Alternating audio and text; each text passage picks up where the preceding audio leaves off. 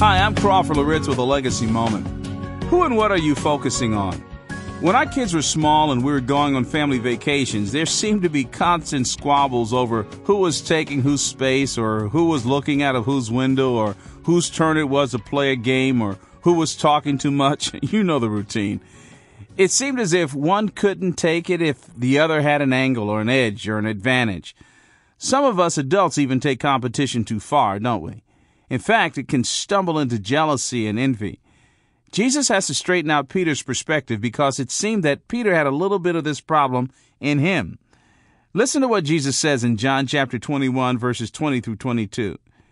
Peter turned and saw the disciple whom Jesus loved following them, the one who had been reclining at table close to him and said, Lord, who is it that is going to betray you? When Peter saw him, he said to Jesus, Lord, what about this man? Jesus said to him, If it is my will that he remain until I come, what is that to you? You follow me. It's really interesting to me that Peter stops paying attention to Jesus and sees someone that he recognizes who is as close, if not closer to Jesus than he is. Then he gets a little rattled, a little intimidated by that sight.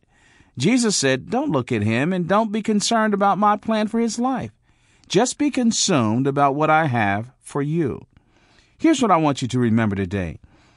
If you've been focusing on or competing with other people, ask Him to lift your sights above and beyond your circumstances and what's around you so that you can do what He wants you to do.